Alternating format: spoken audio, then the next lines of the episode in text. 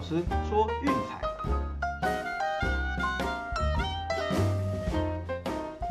看球赛买运彩，老师教你前往拿白。大家好，欢迎来到骆老师说运彩的节目。啊，又到了周末的时候，那我们一般来说周末都会录制一个特别的专题来给大家嗯娱乐一下。好，因为毕竟周末时间比较多，大家应该也想多吸收一点关于运动和运彩的知识。好，那我们今天的重点呢，就是下个礼拜即将要开打的欧洲国家杯。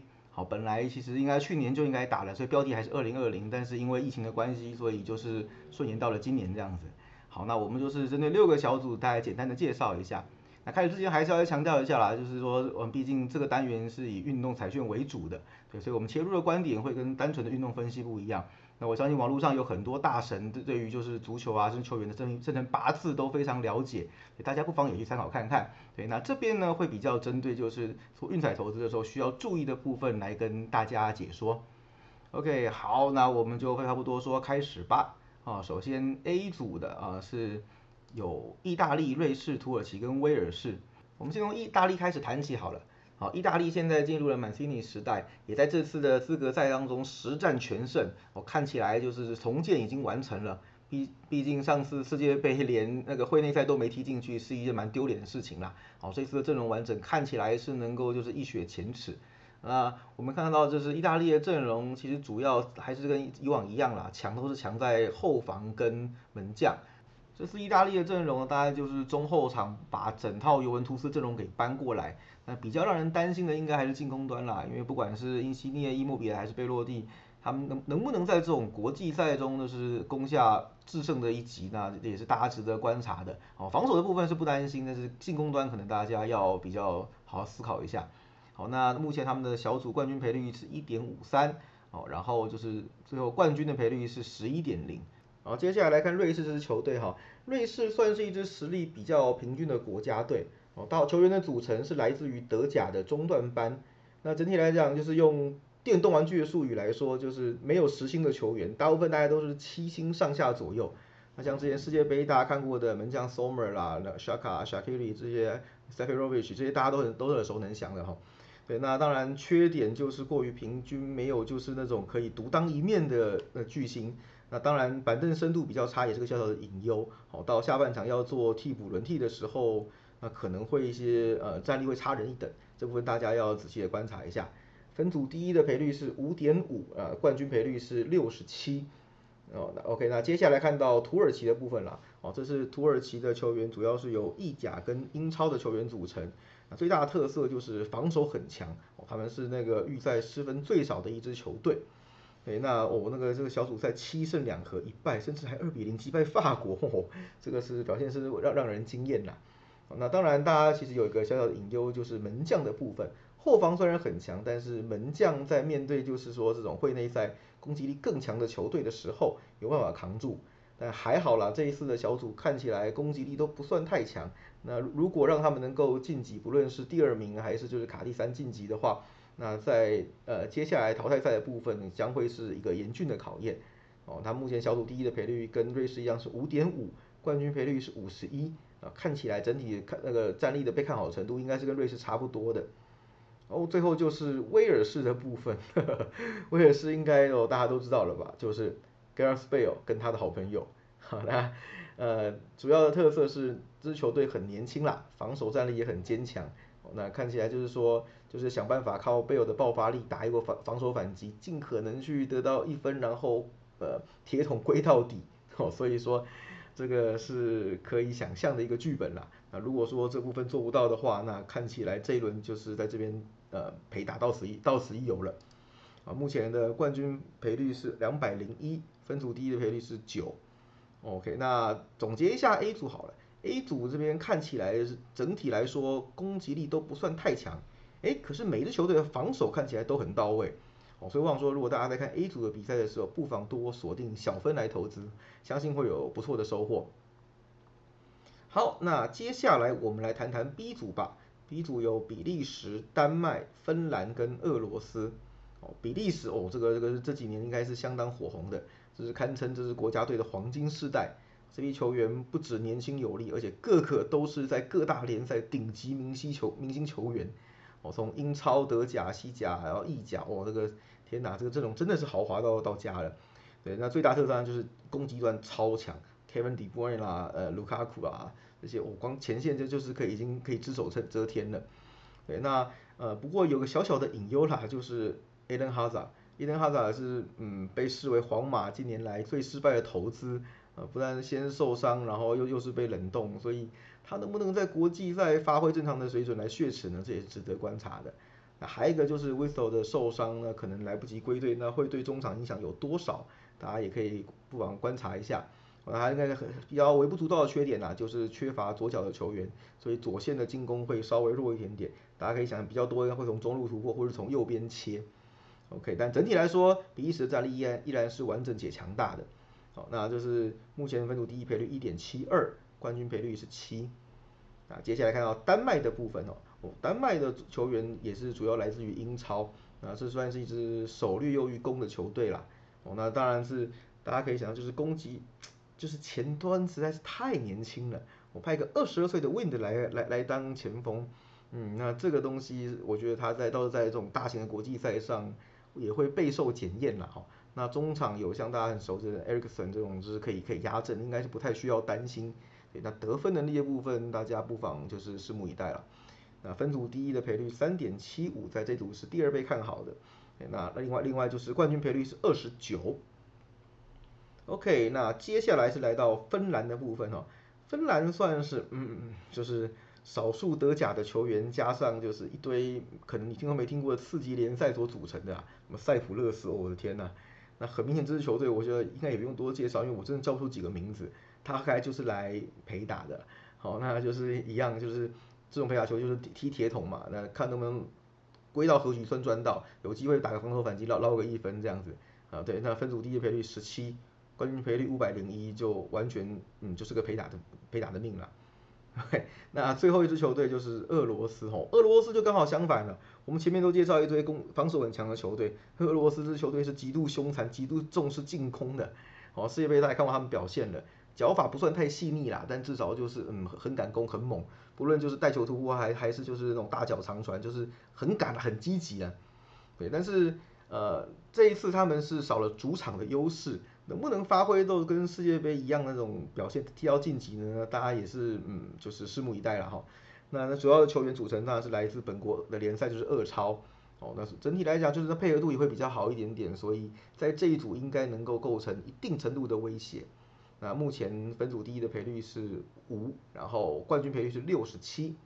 好，那这个小组我们要注意什么部分呢？那当然第一个，我觉得芬兰的对家应该是可以考虑的啦。啊，另外一个就是比利时应该是有机会在这边大杀四方，就是大家不妨锁定这两个点来来做投资。OK，接下来来到 C 组哦。例如有奥地利、荷兰、北马其顿跟乌克兰，这组听起来就很爽，对不对？没错。哎，好，我们我们在讲完，大家知道到底有多爽了。啊，奥地利基本上最大看点就是 David Alaba，就是拜仁的那个 Alaba，然后刚要转到皇马去。好，那其他球员大部分也是由德甲中段的球队聚集在一起。好，我只能说分在这一组让奥地利真的很有机会晋级啊，因为北马其顿跟乌克兰都是来陪打的啊。所以搞不好会让他们就是哎捡到一次晋级会内赛的机会也，说不一定。好，那目前呃分组第一赔率六点五，冠军赔率是八十一。哦，OK，那再来看第二个就是荷兰哦，那荷兰肯定在这一组看起来是要呃屠杀的啦。那荷兰队的组组成呢，大概是由荷甲跟意甲啊。那这支球队特色就是火力非常凶猛。哦，大家都知道那个看过荷兰的比赛就知道。和荷兰人的进攻是不太防守的啦，哦，大部分都是不断的猛攻、猛攻再猛攻。对那那前面最最大的看点当然就是曼城的低配嘛，那就是来看看说这一次他能够带队，能够在这个小组里面能够屠杀多少。这是分组第一的赔率一点四，那冠军赔率是十三哦，所以其实荷兰也不失为一支有机会的竞争就是最后冠军的一个一支球队啦。那整体来讲就是只能说看后面的对手跟跟造化喽。好，那北马其顿，我看到这个，我我我其实有有点讶异，我我也查了很久，听说他们在呃资格赛赢过德国，我真的是有点跌破大家眼镜了。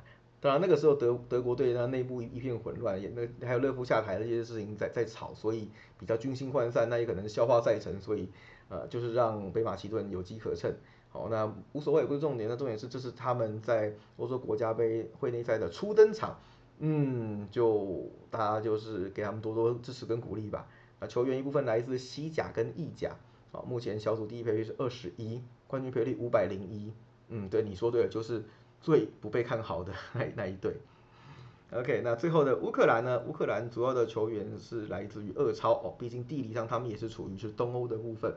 那这支球队呢，很明显就是呃铁桶、铁桶再铁桶哦的那个，主要就是靠那个西汉姆联的前锋来来来就是撑场面，看有没有机会打那个防守反击，攻下点分数，没有的话就鬼吧，哈哈，鬼到底了。对，那当然是说，就是球队也不算太差啦，就是归还还是有有个样子的，可能大概就是比照前面 A 组的那种威尔士的概念。好，那目前他们这一组第一的赔率是五点五，然后冠军赔率是五十一，啊，对，基本上就是跟那个奥地利来来抢个分组第二啦，对，看看这样子有有没有机会晋级，毕竟这边就先踩个马其顿，荷兰应该是不应该是踢不赢的，好，那所以就是这两支球队的交手，可能就会直接决决定最后第二个晋级者是谁。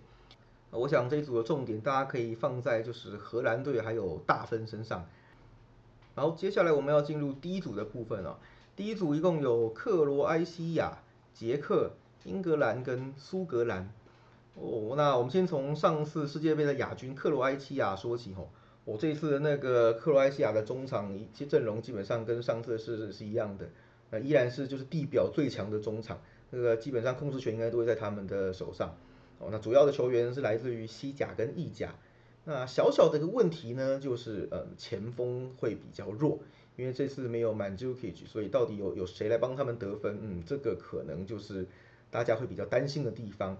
当然整体来讲，我们常讲嘛，得中场者得天下，至少说球权长期扣在他们脚下，应该是可以预期的。好，那目前这是呃小组第一的赔率四，那冠军赔率是三十四，看起来是有相当有竞争力的一支球队。那第二个呢是捷克，捷克的话呢球员组成主要是来自于就是本国的联赛跟英超。最大的优势是身材，好，你可能想象不到，这支球队基基本上就是都是高个子常人啦，那个身高都一百八以上，几乎都一百八以上，好，那这会就是他们就是在那个可能近距离碰撞中很很大的一个优势，还有空中争顶也是，那缺点当然就是防守会比较弱，毕竟这次的门将没有切赫，所以嗯，大家可能要多多观察就是杰克在防守这一段的表现了。好，那目前他们分组第一赔率十三，冠军赔率一百五十一，嗯，应该是不太被看好的。那接下来来到哦，大众所瞩目的英格兰了。好，那我们知道英格兰就是进入呢 Henry Kane 的时代的时候，现在已经跟之前不一样了。哦，在那个鲁尼时代，可能那些阵子国家队表现都比较差。那现在呢，哦，这个状况已经完全不同了。上次的世界杯也能够踢进四强，哦，这个阵容应该是不容小觑的。英格兰最大的特色呢，就是攻击端超强。哦，就像我们前面提过的，有 Ken 啊、Sterling 啊、Rashford 这种顶级的前锋能够进攻。那小小说要挑缺点的话呢，可能就是门将的 Pickford。我不是说 Pickford 很弱啦，那当然他也是算是实力够的门将，但只是说跟就是其他那种世界级的门将比起来，那他可能就是相形逊色了一些。好，那我们就看看说这一次能够怎么样的发挥吧。那目前他们小组第一的赔率一点四，看起来是十拿九稳了。那冠军赔率是有六哦，也是一支夺冠的热门球队。好，最后一支球队是苏格兰，嗯，这可只能说又又是来也是来陪打的啦，毫无攻击力可言。那阵中唯一的亮点就是利物浦的那个 Andrew Robertson，那只能说就嗯嗯陪公子打球了，因为叫不出名字的我实在是也不知道怎么介绍了哈。那大概就是这样，目前分组第一的赔率是十七。冠军赔率两百零一，嗯，这该也说明了一切哈。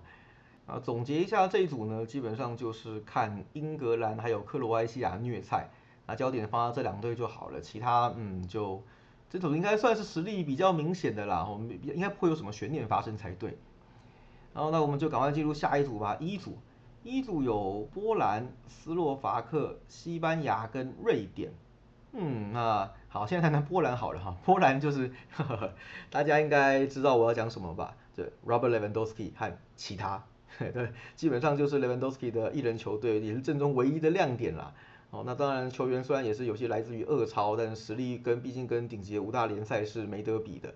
那攻击端算是很强，就是可以只手遮天，但防守的部分就相当弱了。哦，那我们就来看看 Lewandowski 能够带领这支球队走多远吧。好，目前那个第分组第一的赔率六点五，冠军赔率八十一，嗯，那还好了，我只能说这一组实力不算太强，就西班牙一个对手而已，所以基本上波兰要进到第二轮还是有机会啦。好，OK，来看第二组球队斯洛伐克，斯洛伐克基本上就是说有从呃旅外球员从德甲、荷甲跟英超就是拼拼凑凑凑起来，中场的战力还算可以，不过整体来讲也是一支毫无攻击力可言的球队。啊，分组第一赔率十五，冠军赔率四百零一，嗯，基本上应该。嗯，不得分你要怎么赢球呢？对不对？呃，你总不能期到每一场都归和局，然后大家就是积分互咬吧？对。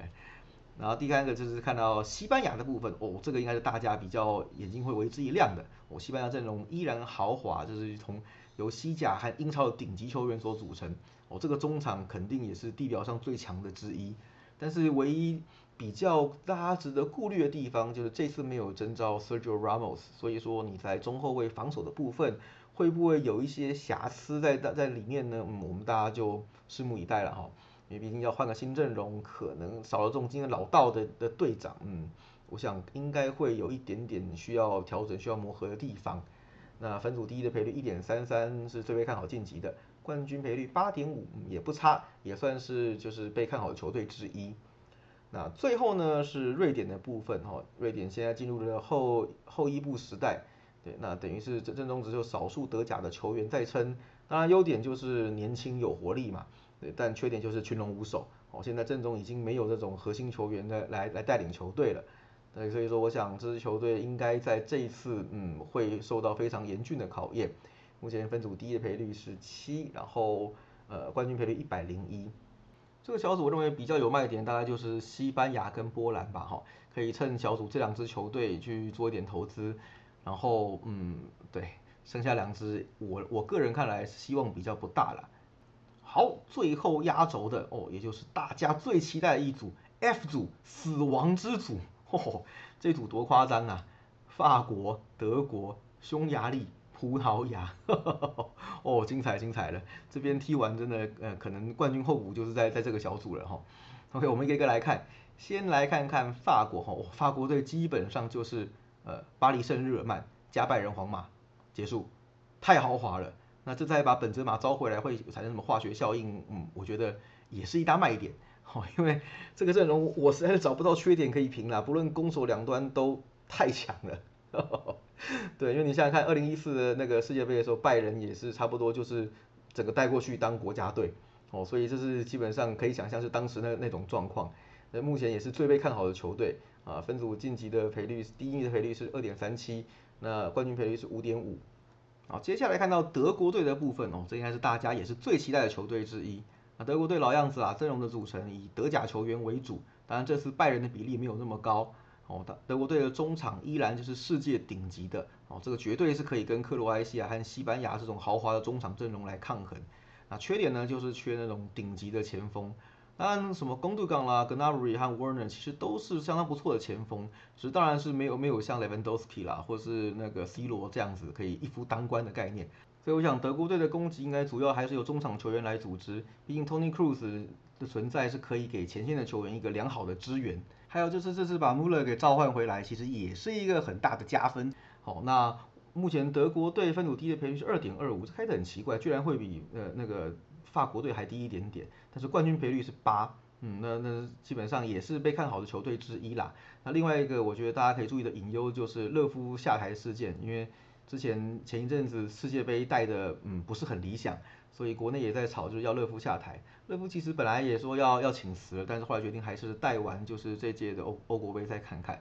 好，那就是内部的一些军心的问题会不会在这边发酵，嗯，就值得观察喽。然后再来谈谈葡萄牙的部分啊。葡萄牙应该是依照惯例，就是以 C 罗为核心，这是一支攻击力超级强的球队，哦，就是攻优于守，对，但是缺点自然就是深度比较差，而且过度依赖就是 Cristiano Ronaldo。那今天毕竟你要面对这么强的对手，呃，法国队跟德国队，他们是有办法把 C 罗给给守住的。那在 C 罗被守住之后，Felix 能不能跳出来就是独当一面呢？嗯，我想这个这个才会是取胜的关键。哦，所以关键并不在 C 罗身上，而是在 C 罗左右两边的攻攻击手。好，那当然这支球整体来说，葡萄牙是也是上届欧欧国杯的冠军啊。再怎么样说签运赛也是一点，但是就是嗯，终究人家就是冠军，哈哈。所以基本上这支球队在这里的威胁也是相当大的。分组第一的赔率是四点五啊，冠军赔率是九，也是一支相当被看好的球队。匈牙利我们就放到最后来讲吧。这 支球队的球员主要是来自于德甲，那我想最大的缺点就是签运。你分到两个世界杯冠军跟一个欧国杯冠军的这一组，你能能讲什么呢？对，这这优缺点我觉得都没什么好谈的啦，只能怪你当时抽签的时候没烧香拜拜抽到这一组，所以 GG 思密达，哈，分组第一的赔率四十一，呃，冠军赔率四百零一，基本上我觉得都都不用介绍，这支球队应该就是这里被欺负的。OK，好了，那我想呢，这个这个组合里面呢，可以大家可以就是多参考一下。我认为大分的比赛应该会蛮多的。哦，那这三队前三队互咬，我觉得胜负难说啦。但是应该也是这这三队再怎么样拼，就是三队加起来跟另外一支球队去抢第三名的那个席次晋级。好，所以整体来说应该会是这样子的走势，没有错的。好了，那以上就是骆老师为大家整理二零二零欧洲国家杯的一个战报，还有运彩相关一些资讯给大家参考。好，那赔率的部分，大家不妨自行斟酌一下，看要就是投资哪一队，不管分组第一啦，还是说就是最后的冠军，那可以都可以照大家的喜好来进行。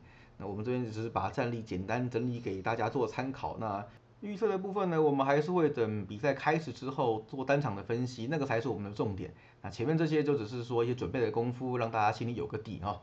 大家都知道嘛，工欲善其事，必先利其器，在博弈的世界尤其如此，资讯是最重要的。好，我们不做凭感觉，然后是盲目的下注，所有的一切都是科学的根据数据的统计，然后我们来做一些有效率的决策。OK，好了，那以上就是骆老师在这个周末带给大家的那个欧洲国家杯特别专题，希望大家会喜欢。那听完也别忘记就是订阅我们的频道，那也分享给喜欢运彩、喜欢运动的朋友一起来同乐哦。好，晚点我们的 NBA 和 MLB 的单场分析预测也请大家不要错过了，大概下午接近晚上的时候我会把它传上来。那这集就先到这边告一个段落，感谢大家收听，我们晚点见，拜拜。